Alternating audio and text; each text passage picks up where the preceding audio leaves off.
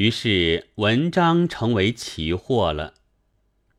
文字在人民间萌芽，后来却一定为特权者所收揽。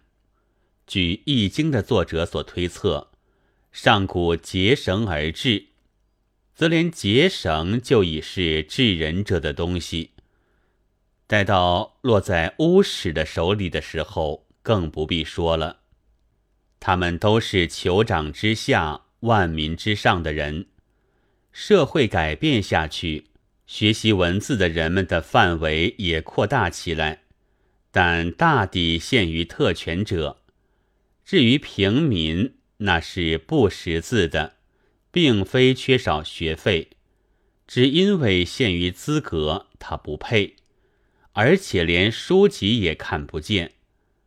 中国在刻板还未发达的时候，有一部好书，往往是藏之秘阁，富在三馆。连做了世子，也还是不知道写着什么的。因为文字是特权者的东西，所以它就有了尊严性，并且有了神秘性。中国的字到现在还很尊严，我们在墙壁上就常常看见挂着写上“静息”字纸的篓子。至于符的驱邪治病，那是靠了它的神秘性的。文字既然含着尊严性，那么知道文字，这人也就连带的尊严起来了。新的尊严者日出不穷，对于旧的尊严者就不利。而且知道文字的人们一多，也会损伤神秘性的符的威力。就因为这好像是字的东西，除道士以外，谁也不认识的缘故，所以对于文字，他们一定要把持。欧洲中世。文章学问都在道院里。克罗地亚是到了十九世纪，识字的还只有教士的，人民的口语退步到对于旧生活刚够用。他们革新的时候，就只好从外国借进许多新语来。我们中国的文字对于大众，除了身份、经济。这些限制之外，却还要加上一条高门槛，难。但是这条门槛，倘不费他十来年功夫，就不容易跨过。跨过了的，就是士大夫，而这些士大夫又竭力的要使文字更加难起来，因为这可以使他特别的尊严。超出别的一切平常的士大夫之上。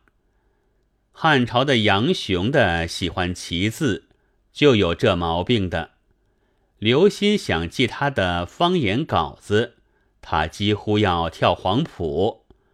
唐朝呢，樊宗师的文章做到别人点不断，李贺的诗做到别人看不懂，也都为了这缘故。还有一种方法是将字写的别人不认识，下焉者是从康熙字典上查出几个古字来，加进文章里面去；上焉者是前殿的用篆字来写刘熙的市名。最近还有钱玄同先生的照《说文》字样给太炎先生抄小学答问。文字难，文章难，这还都是原来的。这些上面又加上士大夫故意特制的难，却还想他和大众有缘，怎么办得到？但士大夫们也正愿其如此。如果文字一时大家都会，文字就不尊严，他也跟着不尊严了。说白话不如文言的人，就从这里出发的。现在论大众语，说大众只要交给签字客就够的人，那意思的根底也还是在这里。